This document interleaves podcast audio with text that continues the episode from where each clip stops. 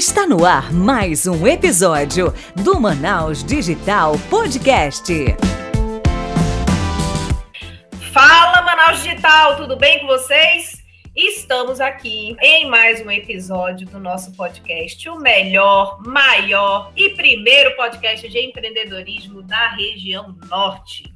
E estamos muito felizes, viu? Se bem que, deixa eu esclarecer uma coisa, né? Que vocês devem estar sentindo falta aí da voz do Léo, que sempre dá a introdução do nosso podcast, mas hoje eu estou sozinha. Hoje sou eu que mando nessa bagaça aqui.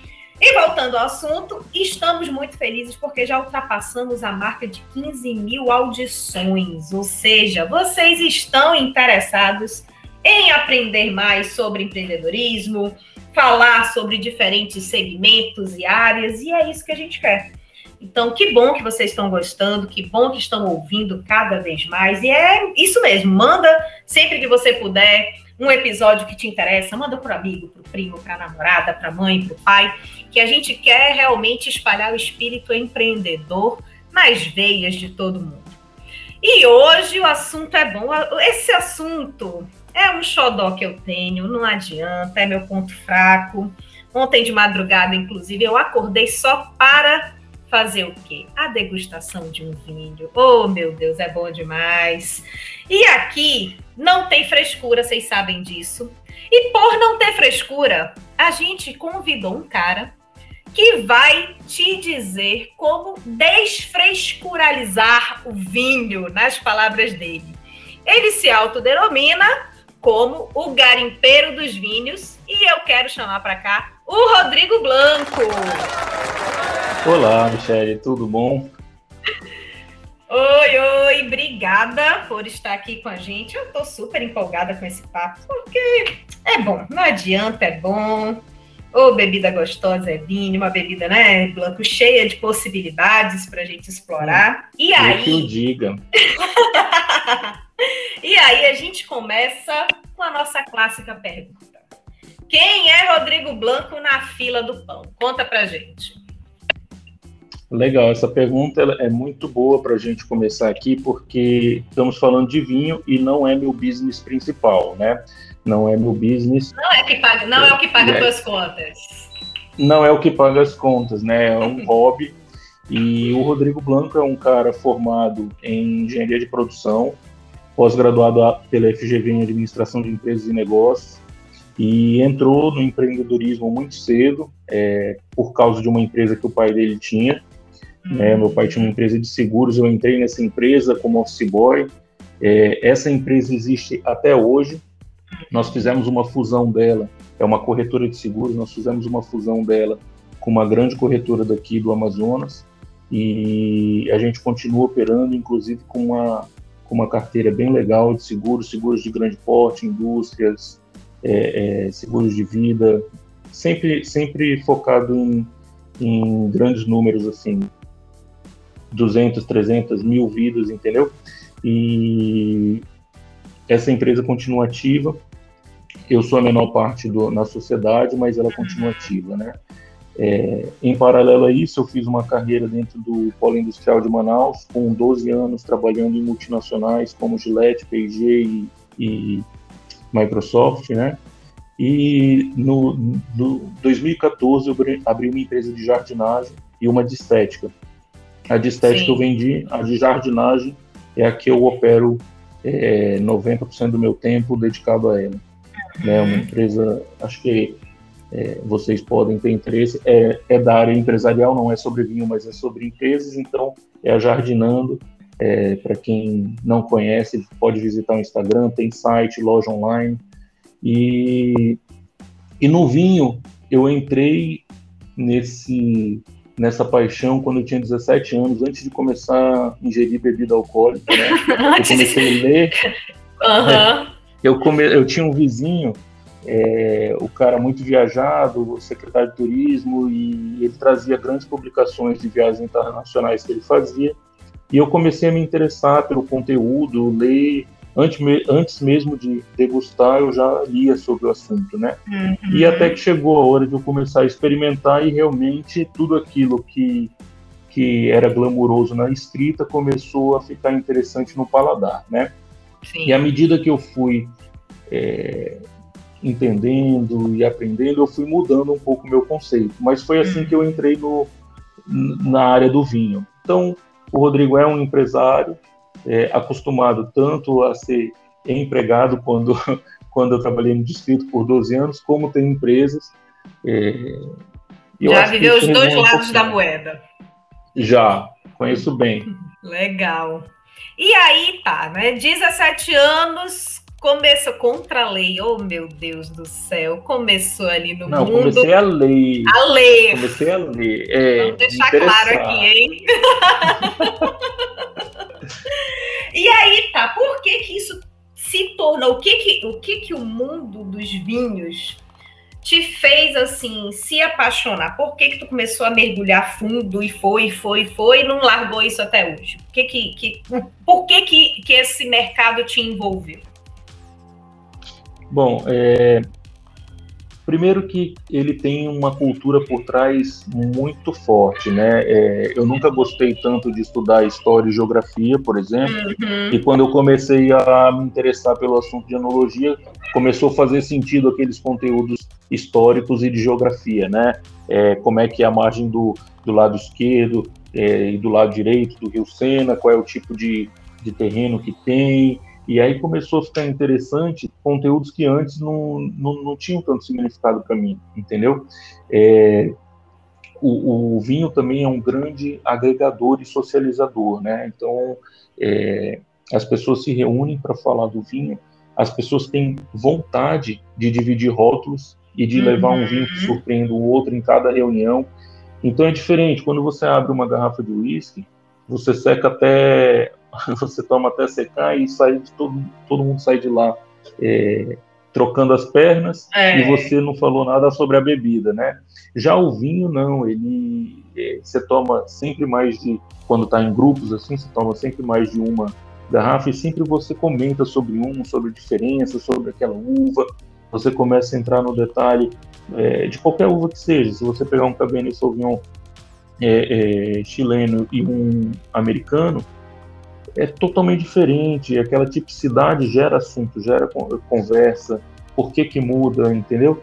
Então, uhum. assim, é uhum. muito rico, é, um, é muito vasto o assunto. Quando eu tomo um café, por exemplo, eu percebo a qualidade, eu percebo o, é, é, a, os gostos que ele tem, aquele retrogosto, eu consigo perceber tudo isso. Mas o café, é, apesar de eu gostar muito, ele não me chama tanta atenção quanto o vinho. A mesma coisa é a cachaça. A cachaça é super rica também no, no, nos paladares e todos. Inclusive, a gente acabou de é, receber um reconhecimento essa, esse mês agora do sommelier de cachaça, né? É, vai virar um termo é, oficial agora que vai existir o sommelier de cachaça. E uhum. eu vi numa publicação essa semana. Então, é um termo novo porque a cachaça tem as mesmas coisas que o vinho tem, as mesmas características para você é avaliar, mesmo? né? É, é, é. E, e, assim a gente acabou descobrindo nas cervejas e em outras bebidas, né? É, só que cada segmento é, um, é um público que gosta. Tem a galera da cerveja, tem a galera do uísque, a galera da cachaça.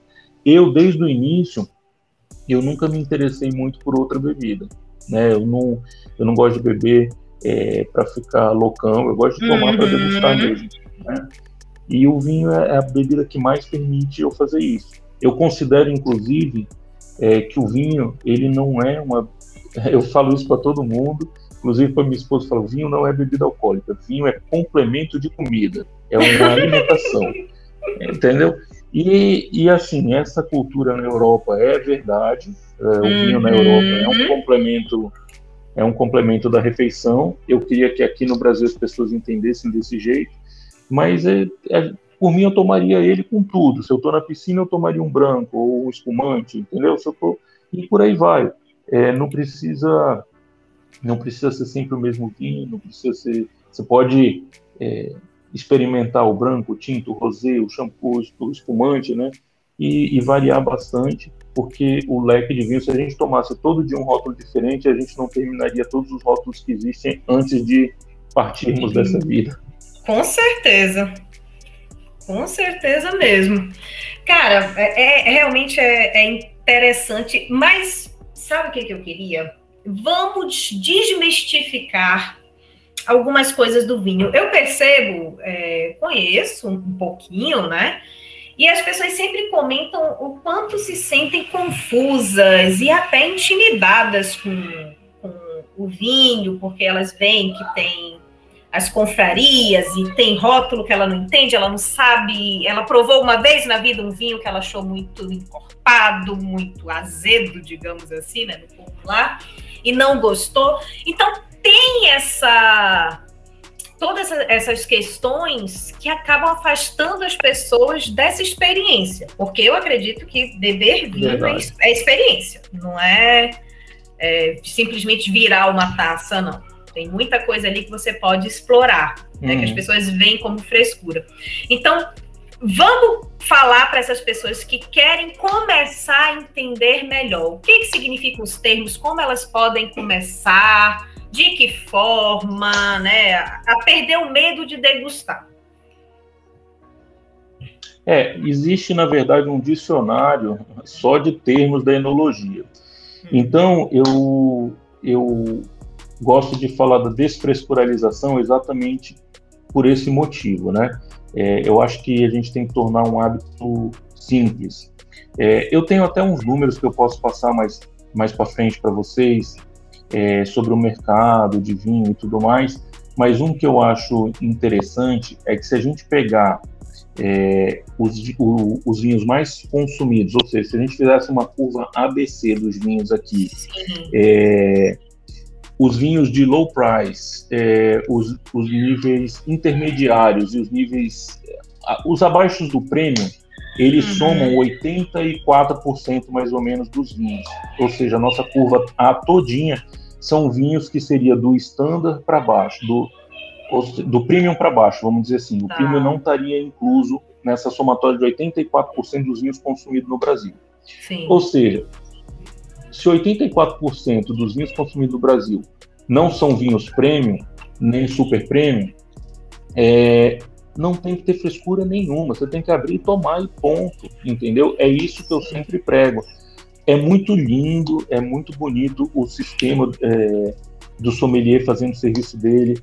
É, eu, eu, eu, iniciei meu processo de formação em sommelier, eu, eu tenho o certificado da primeira uhum. etapa do curso já. É, é, super bonito o processo de servir o vinho, é, como é que abre a garrafa da forma correta. E eu acho que isso tem que ser feito sim nos restaurantes, tem que ser feito em restaurantes premium, entendeu? E tem que ser feito principalmente quando você pega um vinho premium, um high premium e ultra premium, né? Ou seja, os, os 13, 14% é, dos vinhos que a gente não toma no dia a dia. Sim. Entendeu? No, no resto, a gente tem que tomar o, os vinhos de forma simples, ou seja, eu, eu preciso ter uma taça de cristal é, para tomar um vinho? Não precisa. É melhor se eu tiver? É melhor, mas não precisa. A gente pode uhum. tomar ele é, é, numa taça mais simples. A taça de cristal seria o melhor dos mundos, né? Mas se não tiver, vai mas ficar sem tomar vinho. Eu estava vendo uma série ontem aqui no, no Netflix, o pessoal tomando vinho na, na garrafa, três amigas tomando vinho na garrafa. Então, tem que ser simples, tem que desfrescuralizar é, essa, essa enologia, né? E tu tinha perguntado de alguns termos. É, eu posso citar alguns, né? Eu, por exemplo, o sommelier é o cara que fica no, no, no restaurante te ajudando. Aquele cara que está no restaurante, que você pede o vinho para ele, ele é o sommelier. Ele não é enólogo, uhum. ele não é enófilo, ele é o sommelier. Ele, no, esse, esse cara que trabalha no restaurante ou até nas lojas que vendem vinho, pode ser denominado de sommelier, tá? Ele vai te orientar qual vinho combina com qual comida. Simples hum, assim, entendeu? Hum. O objetivo dele não é vender vinho caro. O objetivo dele é te ajudar a escolher um vinho, fazer o serviço para você, porque você não é obrigado a saber. Então ele vai abrir da forma correta, vai servir na taça, ele vai dar um pouquinho para quem pediu o vinho aprovar. Depois que, o, que a pessoa que pediu o vinho, que é o anfitrião, aprova aquele vinho, ele serve para os demais, começando dos mais velhos, das mulheres, e por último é quem pediu o vinho, e pronto, o serviço é simples. Entendeu? Tu sabe que eu é... tenho uma dúvida, né? Assim, a gente vai no restaurante, o cara abre o vinho, a gente prova, gostei, ok. Mas eu sempre fico pensando, e quando o cliente diz que não gostou do vinho, quem que faz com aquela garrafa toda? É, o, o que, que o restaurante faz? Se, assim, não gostar é diferente de o vinho estar tá estragado. Tá, entendeu? entendi. É, o, a, gente não, a gente não tem o direito assim, de devolver, a não ser que o restaurante dê essa opção, uhum. um vinho porque a gente não gostou. A, o, o, direito é, é, quando o vinho está com algum defeito, entendeu? Uhum. E eu é muito peguei, raro, né? É assim, é raro. Nesses vinhos é, novos, vamos dizer assim, é, 2019 para cá, Sim. Eles, eles são vinhos que acabaram de chegar. Para um vinho desse ter tido problema, ele tem que ter um problema de armazenamento muito sério, uhum. entendeu? Existe um defeito que dá nos vinhos é, quando o vinho está bochoné. É, quando o bochoné, o bochon, né, o cara fala, ah, esse vinho está bochon, é, significa que ele foi acometido de um, de um fungo na rolha, é um fungo que dá na cortiça, uhum. e essa e esse fungo, essa cortiça contaminada, ela ela dá cheiro e gosto ruim para o vinho. Ele fica com aquele cheiro de cachorro molhado, papelão. Uhum. E, e assim, os estudos mostram que esse defeito ele tem dado cada vez menos. São na ordem assim, de 1% que está dando esse, esse problema, né? É, 1% dos vinhos ultra prêmios, tá? Sim. É, isso não dá no vinho popular, não. No vinho normal não dá nem tempo, só se o vinho, se, vamos dizer, se o vinho tiver mal armazenado, Sim. aí começa a aparecer os defeitos. Então, esse Bochoné é, tem aparecido menos, e pode ter outros defeitos que são decorrentes de má armazenação, por exemplo, excesso de luz, excesso de calor. Uhum. Isso pode dar em qualquer vinho, entendeu? Vinho que ficou de pé muito tempo, aí seca a rolha, entra oxigênio, ele oxida, ele estraga. Se você detectar algum defeito, o próprio sommelier ele é treinado para identificar os defeitos do vinho e ele mesmo reconhece e troca a garrafa para você, entendeu? Entendi. Então, é, já aconteceu uma vez é, numa, numa adega aqui, até de grande porte aqui da, da cidade, é, que eu achei que estava estranho, o sommelier achou que não, eu fiquei quieto, eu não discuti. Só que uhum. na minha uhum. mesa tinha oito pessoas, entendeu? E aí o vinho foi para a segunda pessoa, né? Uhum. Aí a torceu a cara, a terceira pessoa torceu a cara, e aí não teve jeito entendeu? Ela falou: olha, eh, nós não detectamos esse defeito que vocês estão sentindo, mas eu vou trocar a garrafa para vocês, entendeu? É, acabou trocando. Mas é difícil, eu, eu, normalmente não questiono. Eu já peguei um vinho também branco que estava bem, bem antigo, e, e o vinho branco, se ele não for um vinho preparado para envelhecer, ele é feito para tomar novo, né? Vinho branco. Sim, é, vinho branco é diferente. Os, a maioria dos vinhos brancos é novo e estava super já, assim, uma cor palha, já estava bem passado. E eu falei, cara, eu não vou discutir que, com esse sommelier, porque ele, eu acho que ele não sabe nem o que, que é a função do sommelier, entendeu? Colocaram ele lá, ele era um garçom, e assim, não, não menosprezando, mas é porque uhum. não... Ele não tinha conhecimento e aparecer arrogância ia aparecer arrogância se eu fosse questionar. Não era um vinho caro, eu nem eu, eu tomei o que deu para tomar e pronto. Só para, entendeu? Só para não arrumar confusão. Sim. Eu acho que e aí o sommelier é um dos caras, que é o do restaurante, tem o enólogo, que é o cara que fica na vinícola. Ele ah. estuda enologia, estuda agronomia para interferir na vinícola e fazer o vinho ser o que ele é. Hum. E existe o enófilo, que é o caso da pessoa como eu, que gosta e estuda em casa para melhorar o conhecimento, entendeu? Então eu seria um enófilo na linguagem aí. E de termo, se tu tiver é, curiosidade de perguntar algum termo específico, se eu souber, eu, eu tento explicar. Não, acho que eu acho legal a gente frisar aqui para quem está ouvindo, né, que muitas vezes as pessoas não entendem. Então, uma, principalmente os tintos, óbvio, né? As garrafas são escuras para proteger da luz, né? Porque afeta na, na, qualidade do vinho. E a gente sempre deixa o vinho deitado, de preferência um pouco inclinado, para justamente não ressecar a rolha e não entrar oxigênio, como o Blanco bem explicou aqui. Então, eu acho que essa, é, esses dois entendimentos são fundamentais para você ter um vinho de qualidade, independente se ele é muito caro, se ele não foi né, um pouco mais barato, mas acho que é o início de tudo para você ter uma boa experiência. E aí, Blanco, vamos falar das uvas que eu também converso com várias pessoas, eu, ela sempre fala, eu não entendo o que é essa tal de Cabernet, Shiraz, não sei o quê, blá, blá, blá. Então, quais são os tipos de uvas mais populares? É, e se tu puder também explicar a diferença nos sabores, né? Vamos aí do, do mais suave é, ao, ao, mais encorpado e tal. Vamos, vamos falar sobre isso também, que é uma coisa que as pessoas perguntam bastante. Bom, Vamos lá. É, das tintas, é, é, que é tanta uva que. É mas vamos falar das que, das que são mais fáceis de encontrar. É. é. A Cabernet Sauvignon, que é conhecida como a rainha das uvas, uhum.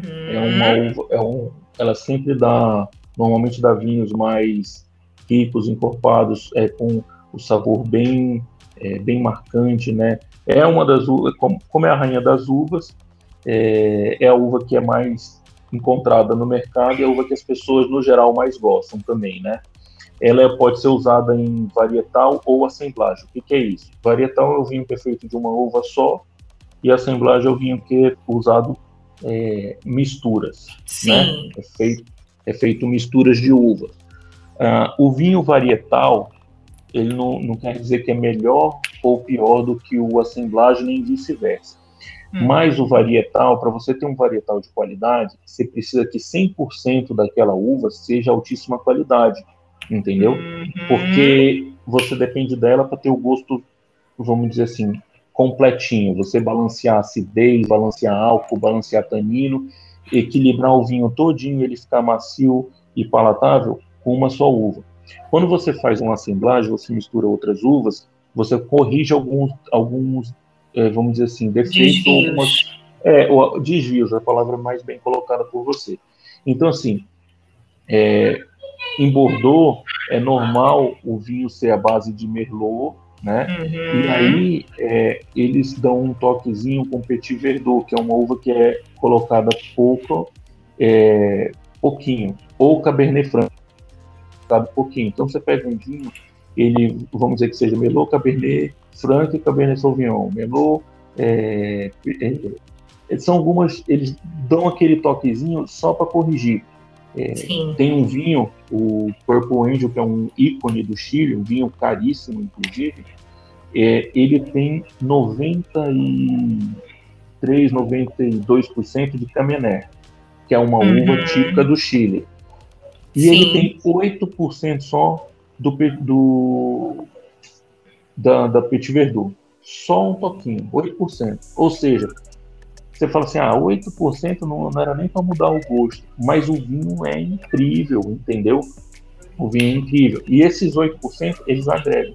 Então eu falei aí da Merlot, falei da Cabernet Sauvignon. A, a Merlot, ela é uma, é uma uva mais delicada, mais, mais redonda, mais macia do que a Cabernet Sauvignon. A Petit Verdot, ela é mais fechada. Ela, se você fizer um vinho só de Petit Verdot, existe alguns, uhum. é, é, um vinho assim, eu adoro. É um vinho é, tem uma complexidade espetacular.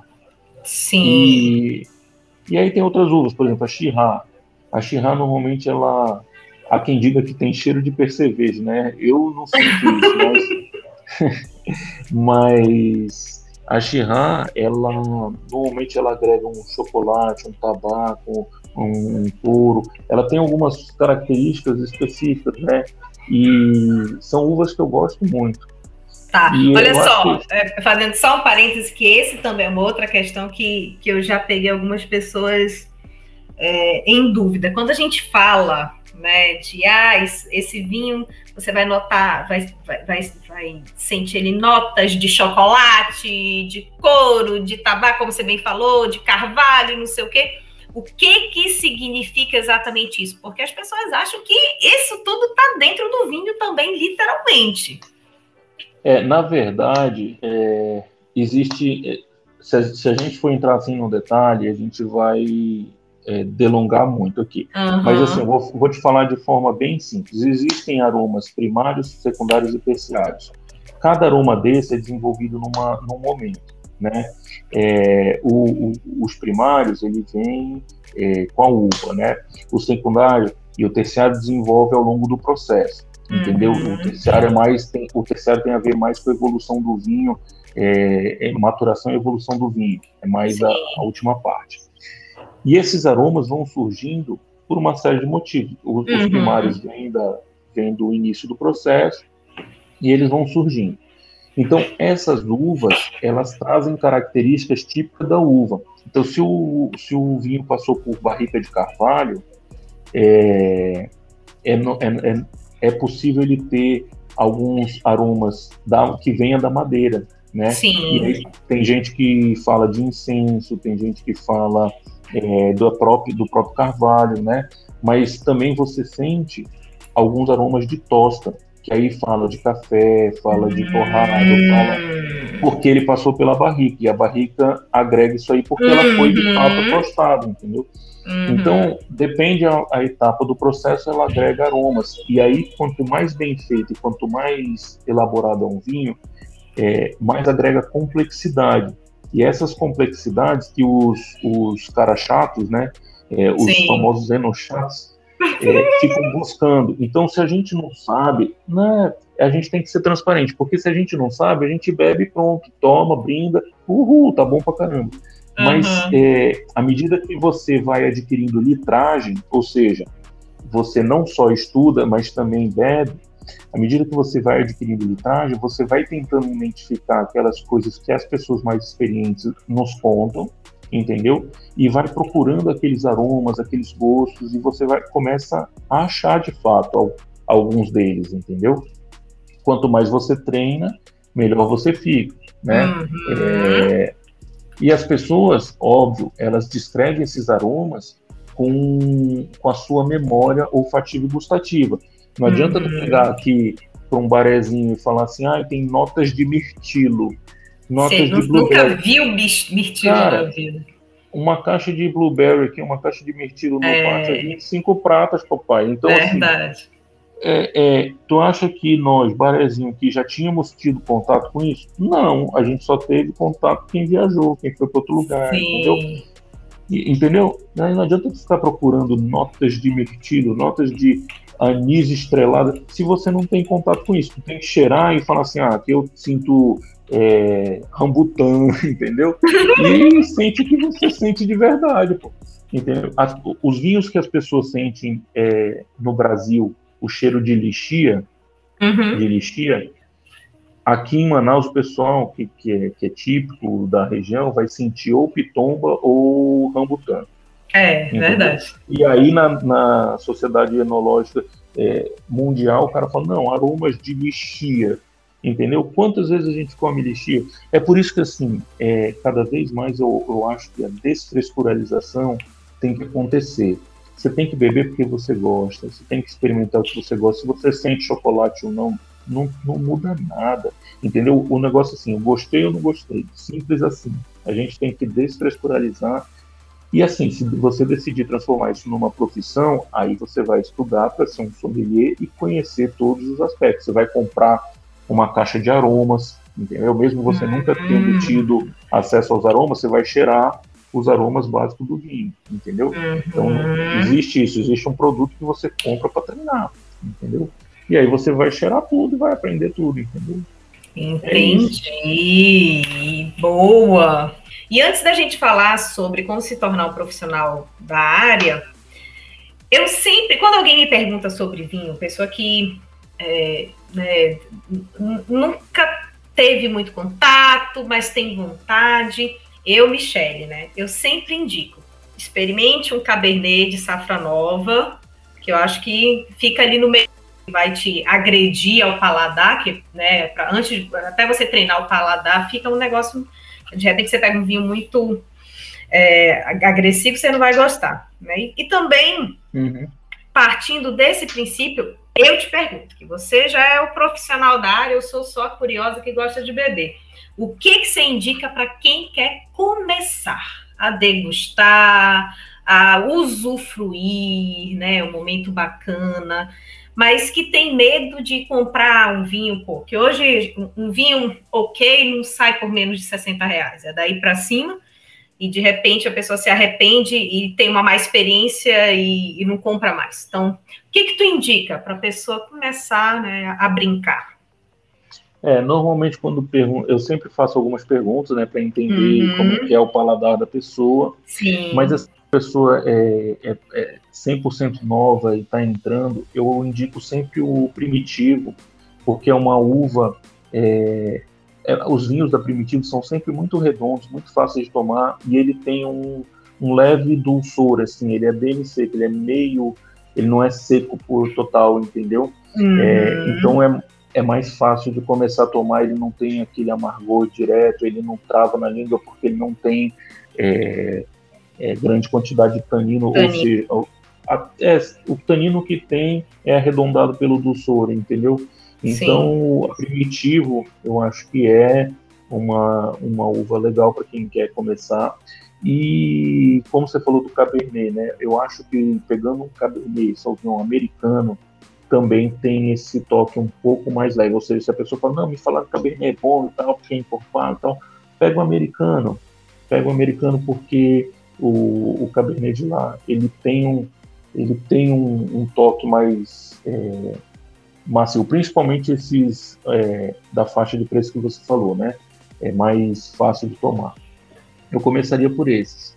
É, é, a gente não falou da Pinot Noir aqui, mas Sim. a Pinot Noir é, um, é uma das uvas é, mais admiradas pelos grandes conhecedores de vinhos, né? E é uma uva que eu não tenho tanto tanta paixão por ela, porque ela dá vinhos leves. E o Pinot Noir, hum. é, ele tem uma casca da, da uva muito fininha e ele é muito suscetível a pragas.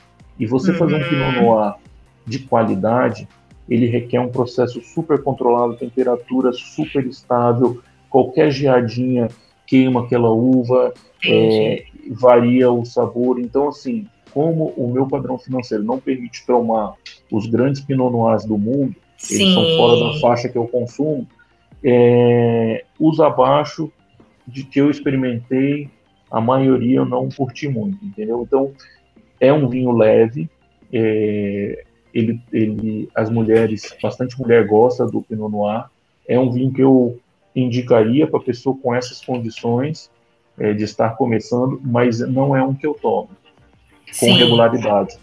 Por essas questões, né? Te entendi. Eu, eu o meu coração ele é tomado pelo Merlot, assim, ele tem um lugar muito cativo na minha, minha adega e eu gosto bastante. Mas, inclusive, ah, inclusive a produção no Brasil de Merlot é uma das mais fortes, ela ficou sendo forte por muito tempo. Hoje é, o leque está se abrindo bastante. Nós temos grandes tanás é, brasileiros, nós temos também é, uvas italianas se destacando aqui no Brasil. E Hoje já não. Assim, a Merlot ainda é tida como a uva do Brasil, mas já tem bastante gente defendendo é, outras uvas em destaque com o nosso solo. Está dando muito certo. A gente está tendo grandes vinhos brasileiros feitos de diversas uvas. Já ouvi, né, algumas pessoas falarem que a diferença de um vinho de 200 reais e um de 2 mil é o rótulo. Isso procede? Tu concorda? Hum, essa é uma, é uma polêmica, porque esses de 2000 eu não tomei muito, não. Mas assim, a gente tem que ser sincero, né? É, quando os amigos abrem e tal, a gente, a gente experimenta. Mas vamos, é. vamos. Eu já tive, sim, eu não posso ser hipócrita e dizer que não, porque eu já tomei bons vinhos. E, e o que eu acho é, é, é o seguinte: o segundo vinho da vinícola, a, o, o, o ícone, o de 2000, sempre é o ícone, né? O uhum. segundo vinho da vinícola, o que está abaixo dele, Às vezes uhum. custa um quarto do valor e ele é tão bom ou muito próximo, entendeu? Sim. Então, assim, eu posso dar alguns exemplos. É, o Barca Velha é, é um ícone mundial e o Casa Ferreirinha Reserva Especial é o vinho abaixo dele, ou seja, quando uhum. não atinge o padrão para ser Barca Velha, por algum motivo, eles invasam e botam o nome de Ferreirinha Reserva Especial. Uhum. É, quando, eu, quando eu tive a oportunidade de tomar os dois, eu preferi o Ferreirinha Reserva Especial, né? Eles uhum. nunca são da mesma data, porque ele só vira Ferreirinha Reserva Especial quando não virou Barca Velha. Então, é, é, é, assim, o que eu tomei, o Ferreirinha Reserva Especial, era dois anos mais velho que o Barca Velha. Eu preferi o Ferreirinha Reserva Especial, que era o segundo vinho da vinícola. É, também nessa segunda onda da pandemia, aí, na, entre a primeira e a segunda onda, eu tive a oportunidade de abrir um Alma Viva e um Epu. É, tá até no meu Instagram o comentário lá. É, eu falei, cara, não adianta passar mais tempo, vamos tomar, a gente não sabe que loucura é isso, a segunda onda tava é, né? nossa cabeça virada. E aí eu falei, vou abrir e pronto, né? O EPU era um 2008 e o Alma Viva 2010. Eu senti sim o Alma Viva um vinho, eu posso falar numa linguagem bem simples assim, o caldo uhum. era mais grosso, entendeu? Sim. O caldo era mais grosso, mas é, em momento algum é, eu, eu desprezaria o EPU. Ele estava uhum. num, num nível espetacular e se você olhar em relação a preço, o EPU, que é o segundo vinho da, da vinícola, é, ele está custando de um terço a um quarto do preço do Alma Viva. Então, assim, é, esses grandes ícones, eles são vinhos espetaculares, mas o hum. tanto que se investe é, em tudo, no processo, até no marketing, para ele virar um grande vinho, é, faz com que ele encareça muito e não justifique tanto a diferença de um para o outro, do segundo para o primeiro, entendeu? Sim. Eu, eu apostaria sempre nos segundos vinhos, é, que você vai estar tá tomando muito, uma qualidade muito alta e gastando sempre um terço a menos. Uhum. É, eu tô vendo aqui, esses que tu citou, o Barca Velha, ele varia de 3 a 5 mil reais, né? É, é muito eu, caro. É, eu tô vendo aqui na internet. Inclusive, inclusive ah. o dia que um amigo levou esse aí, é, eu, eu abri um que custava 10 vezes menos na época, né? Uhum. É, custava um décimo do valor do que do vinho que ele abriu. E todo mundo na mesa, a gente estava em seis pessoas, todo mundo na mesa preferiu o vinho que eu abri ao, ao vinho uhum. caríssimo. É, era um vinho, não tinha nada a ver com Barca Velha, era um vinho argentino, um novo mundo. E mesmo assim, todo mundo preferiu é, versus um vinho tão caro assim, né? Entendi. O Casa Ferreirinha, nossa, eu tô vendo preços diferentes e alguns rótulos até diferentes aqui. Tá em torno de uns 300 a 400 reais, é isso mesmo? Não, o, o, o Ferreirinha Reserva é. Especial. Ferreirinha Reserva Especial. Deixa eu ver aqui que eu sou curiosa. Ele custa mais ou menos um terço a um quarto do, do valor do outro. Ah, tá aqui. Agora achei o certo. 1.300, mais ou menos. Tá aparecendo aqui em algumas lojas do Google Shopping. É. É. é, brincadeira é, cara. Muito, muito. Isso aí é só quando eu sou convidado. eu vi, olha, eu não esqueço. Uma vez eu estava em São Paulo e aí num, numa, numa das instituições de, de, política, né, que eu faço parte, e numa delas está o Guilherme Leal, que é, é presidente da, da Natura, né? Uhum. Ele abriu, ele abriu porque eu sou curiosa. Eu tirei a foto, não conhecia o vinho e depois fui procurar no nosso bom e velho Vivino, né? Ele tinha, uhum. ele estava tomando um vinho que não foi o que ele serviu para todo mundo no jantar, enfim, óbvio, mas era 30 mil reais a garrafa. Jesus. Eu fiquei, justo, é, eu fiz a mesma coisa. Eu disse, gente, 30 mil reais é um carro usado. E o cara bebeu. 30 mil reais. É muito surreal. É muito, é. muito surreal. É. Quando o cara é um empresário de sucesso, que ele conquistou o dinheiro dele é. É, fazendo a coisa certa, eu não vejo problema. Eu também concordo. O dinheiro é dele, trabalhou, pagou os impostos, está tudo certo. Vamos, vamos tentar conseguir os nossos para a gente poder tomar o vinho dele, né? Verdade. E aí, Blanco? Vamos falar do que interessa, oportunidades. Primeiro, acho que eu, a, a, pergunta que a gente tem que, que fazer é o seguinte, né? As pessoas que têm vontade de trabalhar com vinhos, né? se tornar um profissional da área e, de repente, depois se tornar um, um empreendedor. Explica para a gente como está o mercado de vinhos e como essa pessoa pode começar a estudar mais, a entender mais se existe site, escola, é, assim, né? Como é que é esse passo a passo? Como é que está aí o mercado hoje? Bom, eu posso dar alguns números de mercado aqui, mas assim, é, primeiro se a pessoa quiser entrar no mercado, ela tem que decidir se ele vai ser o dono da loja, se ele vai ter um aplicativo, uhum. se vai ser uhum. online, se, ou, ele tem que decidir para onde ele quer ir, né? Sim. É, depois buscar o conhecimento para aquela direção que ele quer ir. É, não adianta ele só estudar para ser sommelier se ele quiser ter uma loja online, né? Uhum. É, então ele tem que enxergar o cenário todo. É, Outra coisa que é muito importante é onde que ele vai abrir essa loja. Qual é Sim. o lugar mais adequado para ele ter essa loja? Porque, vamos dizer o seguinte, se ele for uma importadora de vinhos, Manaus é vantagem para ser uma importadora de vinhos, sim ou não? Eu, eu, eu tenho uma, uma, uma resposta aqui. É, eu participei de uma reunião na Federação das Indústrias com a Cefaz do Espírito Santo, né? e eles vieram apresentar o plano deles é, de benefício fiscal para importadoras que recebem as suas mercadorias pelo Porto do Espírito Santo. Sim. Eles estão desonerando todo o imposto, é, o cara paga 1% de imposto e ele só paga é, 30, 60, 90 dias, tem um prazo lá que ele paga. Em, em todos os outros estados, você paga para desembaraçar a carga.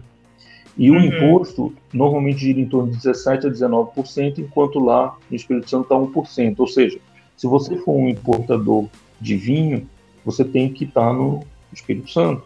É, óbvio, né? Você tem que pesquisar e ver se tem alguma opção Sim. melhor.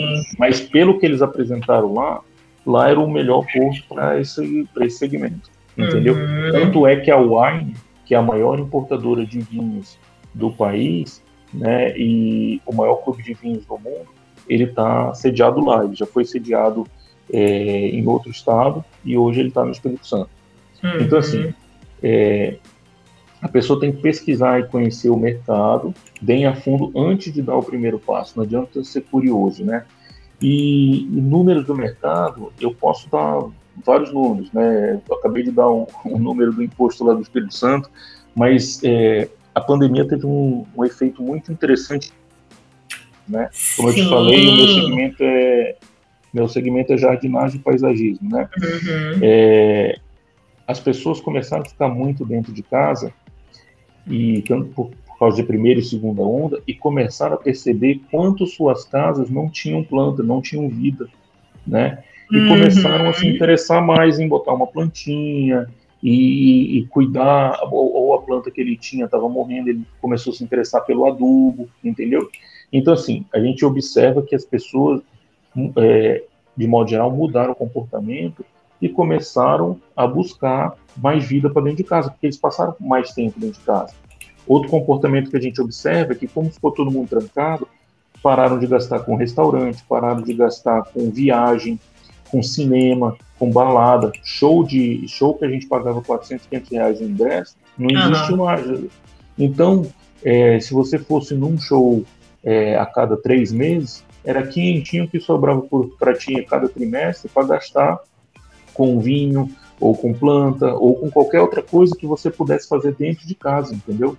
Imagina, é, as pessoas viajam pelo menos uma vez por ano aí de férias. Tem Sim. gente que viaja duas, tem gente que viaja três, né? Uma viagem é, tem um custo elevado. Então, se você passa um ano inteiro juntando uma viagem é, e aquele dinheiro sobra porque você ficou trancado na pandemia, você vai gastar com outra coisa.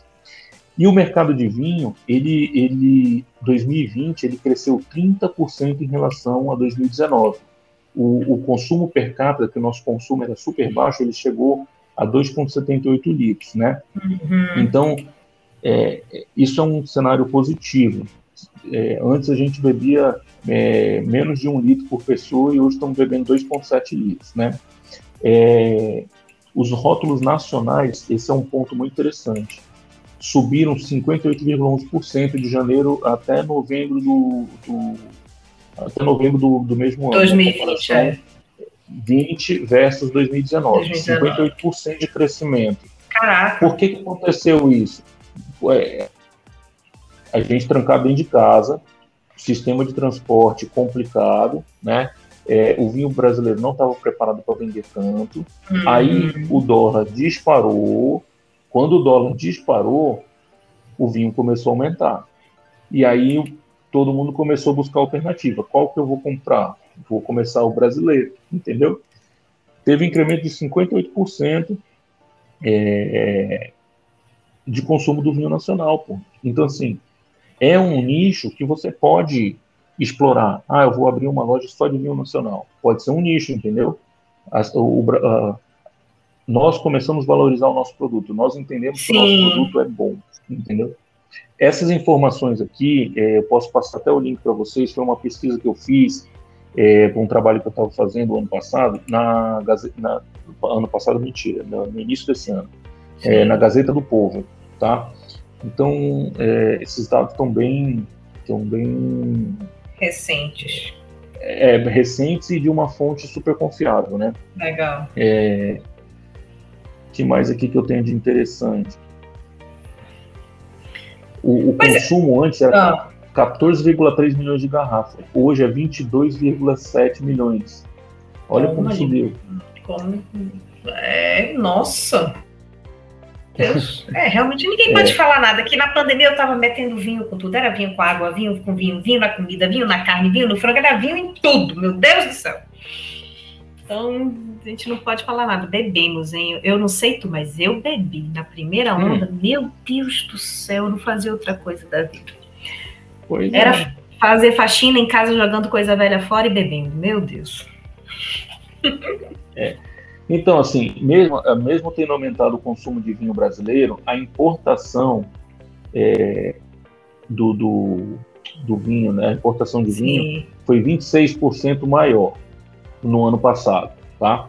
E, e aqui a fonte da, da Ideal Consulting, 76% dos vinhos importados vem de três países: Chile, ah. Portugal e Argentina. Ou seja, uhum. é, esse mercado a gente pode pensar de duas formas: ou o povo brasileiro gosta muito, né?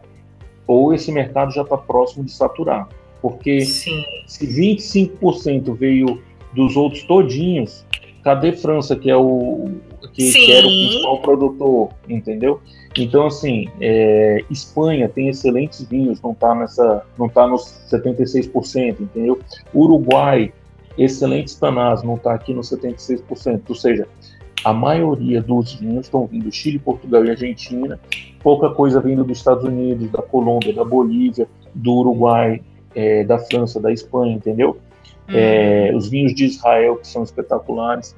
Então, assim, essas informações são importantes para te direcionar e te dizer qual é a tendência que você vai pegar. Porra, vou, vou, vou meter a cara no Chile, que está todo mundo trazendo, e eu sei que o público brasileiro gosta, ou vou ser inovador e vou trazer o que não estão trazendo e ficar com o nicho todinho para mim de um público mais seleto. Mais então é uma decisão né? que é uma decisão de quem está investindo é, analisar os números e decidir, né? Sim. Em Bom, relação quer continuar a falando de número, eu tenho mais número. Não, não, não. Eu acho que dá pra gente falar de, de, de estudo, como se aprimorar. Onde é que essa pessoa pode começar a consumir informações, a fazer formação né, técnica, digamos assim. Me conta aí o que, que tem de, de bom. Bom, é, existem as, as escolas é, de sommelier, né?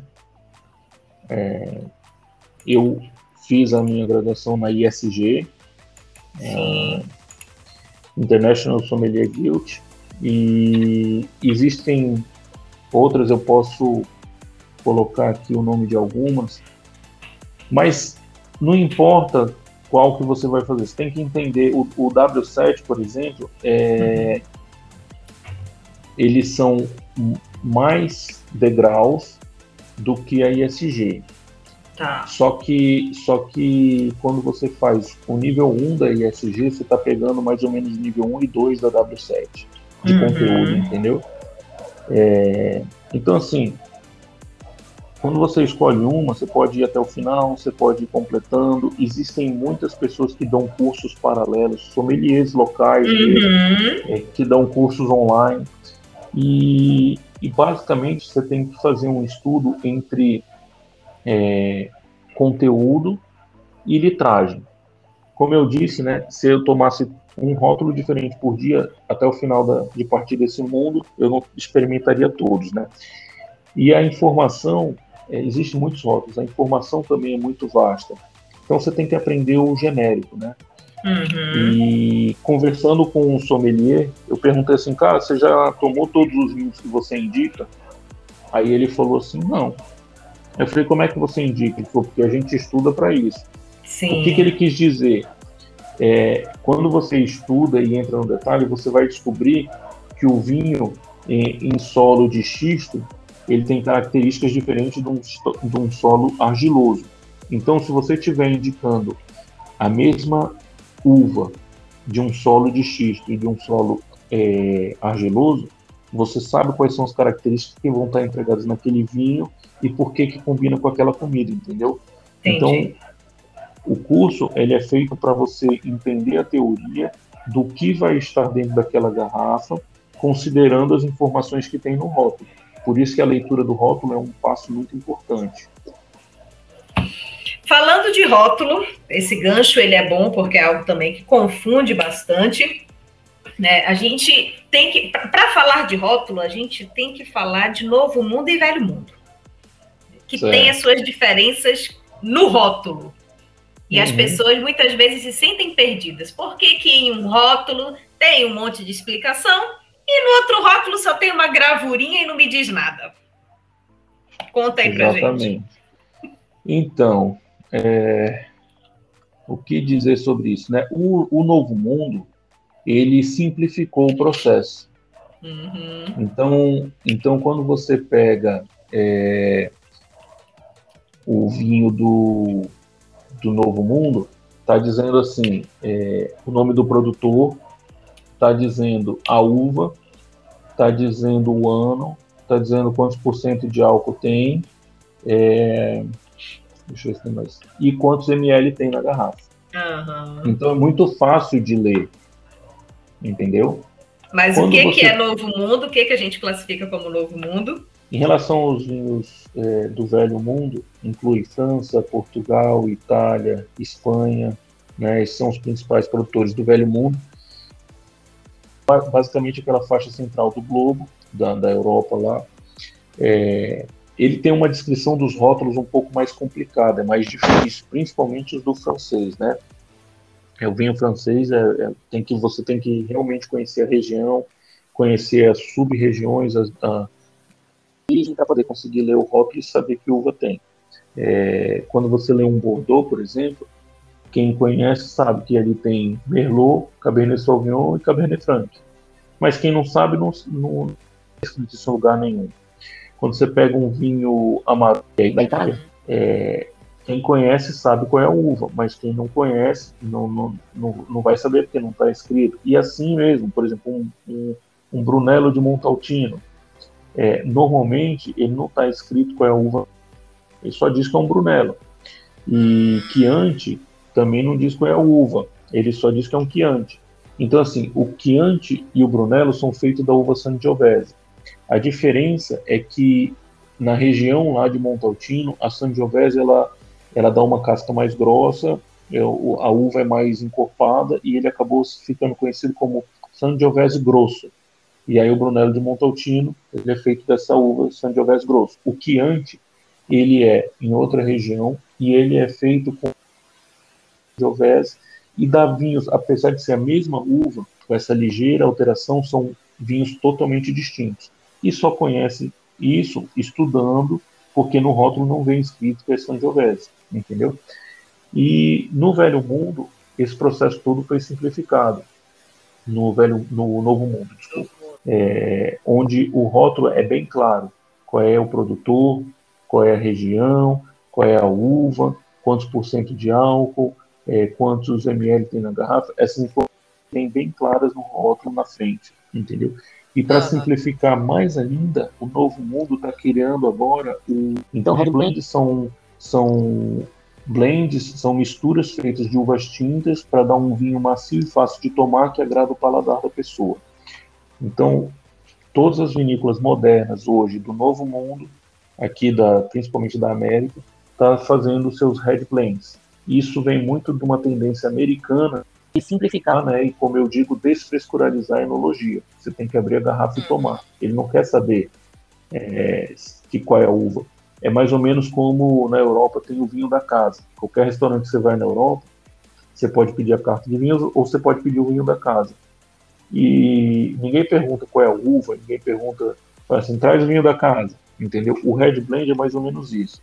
Ele é uma simplificação para facilitar a vida das pessoas é, entre uvas tintas é, que são agradáveis para que é, a maioria das pessoas abram e sintam-se felizes em tomar aquele vinho, sem ter grandes frescuras, entendeu? Então, qualquer vinho escrito Red Blend que você achar aí no mercado, experimente e diz o que, que você... Para a gente finalizar, quais são as tendências que você está vendo aqui na região norte, aqui na nossa boa e velha Manaus, é, que as pessoas de, de, repente podem explorar, como você falou, ah. aplicativo ah. de vinho, será que rola? Delivery de vinho? O que, que você acha que poderia assim bombar como negócio? É, eu eu tô abismado assim com a quantidade de lojas que apareceu é, em Manaus nos últimos tempos de vinho. Né? A gente tinha um mercado super limitado e hoje tem bastante loja. E tem gente fazendo delivery, tem gente fazendo todo tipo de é, o vinho. Isso está muito legal, está facilitando bastante. É, eu acredito que buscar ser diferente, buscar exclusividade é, é, o grande diferencial que precisa ser a, a, colocado no momento, entendeu? Nós temos algumas lojas que ela tem muito do mesmo e e assim, eu prego a infidelidade aos rótulos. Eu acho que assim, todo mundo sabe que o vinho X, Y, Z são rótulos famosos, conhecidos, e a gente toma sem medo de errar porque é famoso. Mas tem que ser infiel. Você, é por isso que eu sou o garimpeiro dos vinhos, né? Eu fico buscando rótulos diferentes e buscando o, o, o mais estranho, o mais diferente possível para exatamente conhecer um, uh, o que ninguém conhece e levar para as confrarias vinhos que surpreendam. Então, Sim. eu acho que um nicho que as pessoas podem explorar bastante são os nichos de vinhos exclusivos e de produtores pequenos, produtores de. É, é, não aquele vinho de supermercado, sabe? Aquele vinho de boutique que o produtor produz assim 700 garrafas, 800 uhum. garrafas, é super limitado, entendeu? Um produto mais exclusivo, não precisa ser produto caro, como eu disse aqui no, nos números, né, é, 84% dos vinhos que se bebe no país hoje são vinhos é, abaixo dos prêmios, são vinhos médios para baixo, entendeu? São vinhos de entrada. Então foca nisso, tem mercado ainda para crescer, bebe 2 litros de vinho, 2,7 litros de vinho por ano per capita e tem muito, muito, muita oportunidade, muito espaço para crescer ainda e aumentar o consumo é, porque as pessoas estão migrando do uísque da cerveja para o vinho, por questão de, assim, é, não que o álcool seja saudável, né, mas por questões de saúde, o, o vinho ele faz menos, faz menos mal do que a cerveja, menos mal do que o uísque, segundo várias pesquisas, e, e assim, por causa do, da uva e do resveratrol, não por causa do álcool, né, o álcool faz Sim. mal em qualquer situação. Mas é uma migração que a gente percebe, as pessoas estão refinando seu paladar, então migrando para essa bebida. E eu acho que a oportunidade é essa, é, é, devido à grande demanda que, que é crescente, existe, cresceu na pandemia e ainda tem oportunidade para crescer. É, eu acho que é uma área que tem futuro para se investir. Show, ótimo. Nossa, é, foi uma aula. Eu, não é possível que se você, que não entende nada de vinho, não tenha aprendido vários insights aqui, olha, eu não sei mais o que a gente faz, não. Só sentando numa mesa com o Blanco para a gente poder aprender melhor. Eu fiquei super feliz com essa conversa. e aí, Blanco, chegou a hora que todo empreendedor gosta, né? O momento do jabá. Então, pode falar de jardinando, pode falar de vinho, que tem a, o, o Instagram também. Como é que as pessoas te acham? Como é que as pessoas entram em contato contigo? Conte-me tudo. Beleza. É, eu, eu sempre mantive comunidades para falar do assunto desde a época do Orkut, que eu sou velhinho já. É, hoje no Instagram tem a comunidade RB Wine. É, RB Wine você pode me marcar lá, pode, pode adicionar que a gente bate papo. Se tiver dúvida, se quiser trocar ideia, trocar figurinha, quiser dica, eu posto lá todo mundo que me segue tem acesso aos meus parceiros, ou seja, tem casas, restaurantes que você tem rolha free, tem restaurantes que dão 10% de desconto na conta, é, tem mala de vinho com 20% de desconto. Então, é, dá uma olhada nos destaques. Eu sempre coloco lá nos parceiros essas oportunidades, esses descontos, essas, essas onde a gente pode levar é, vinho e não ser cobrado rolha. É, também eu, eu tenho uma classificação lá do BBB, são os vinhos bons, bonitos e baratos, né?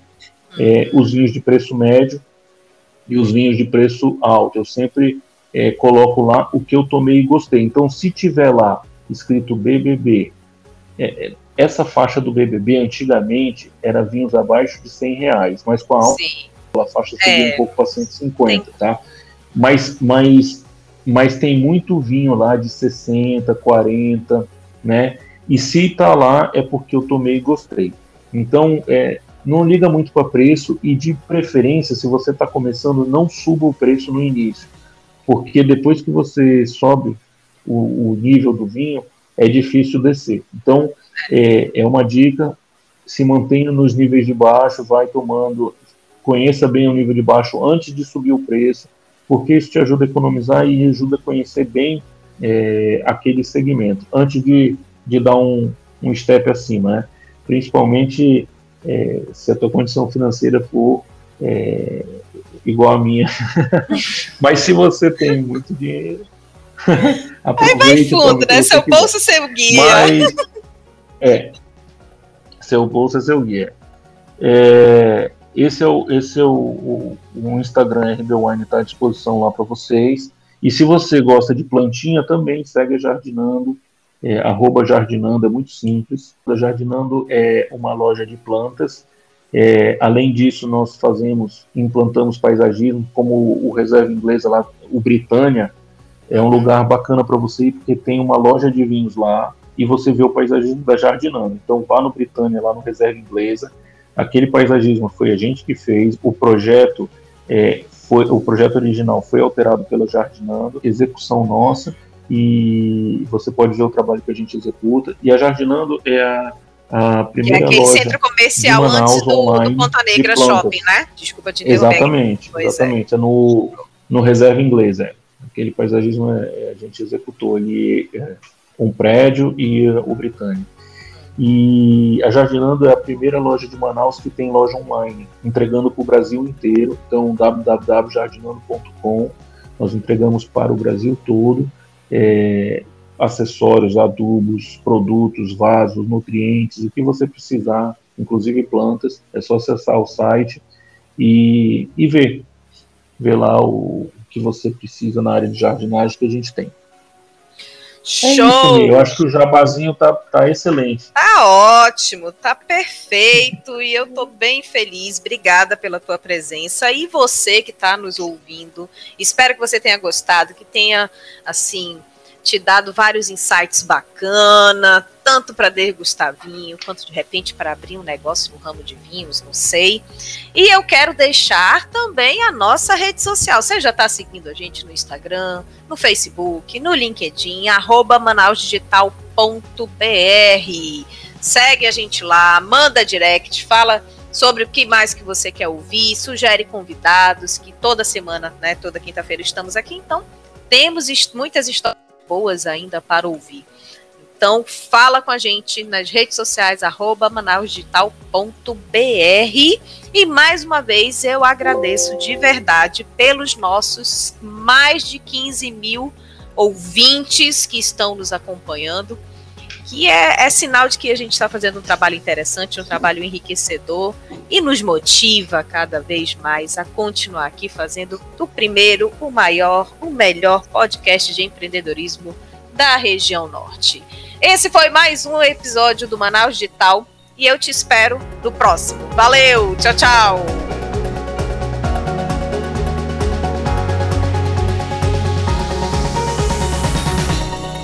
Você acabou de ouvir o Manaus Digital Podcast. Até o próximo episódio.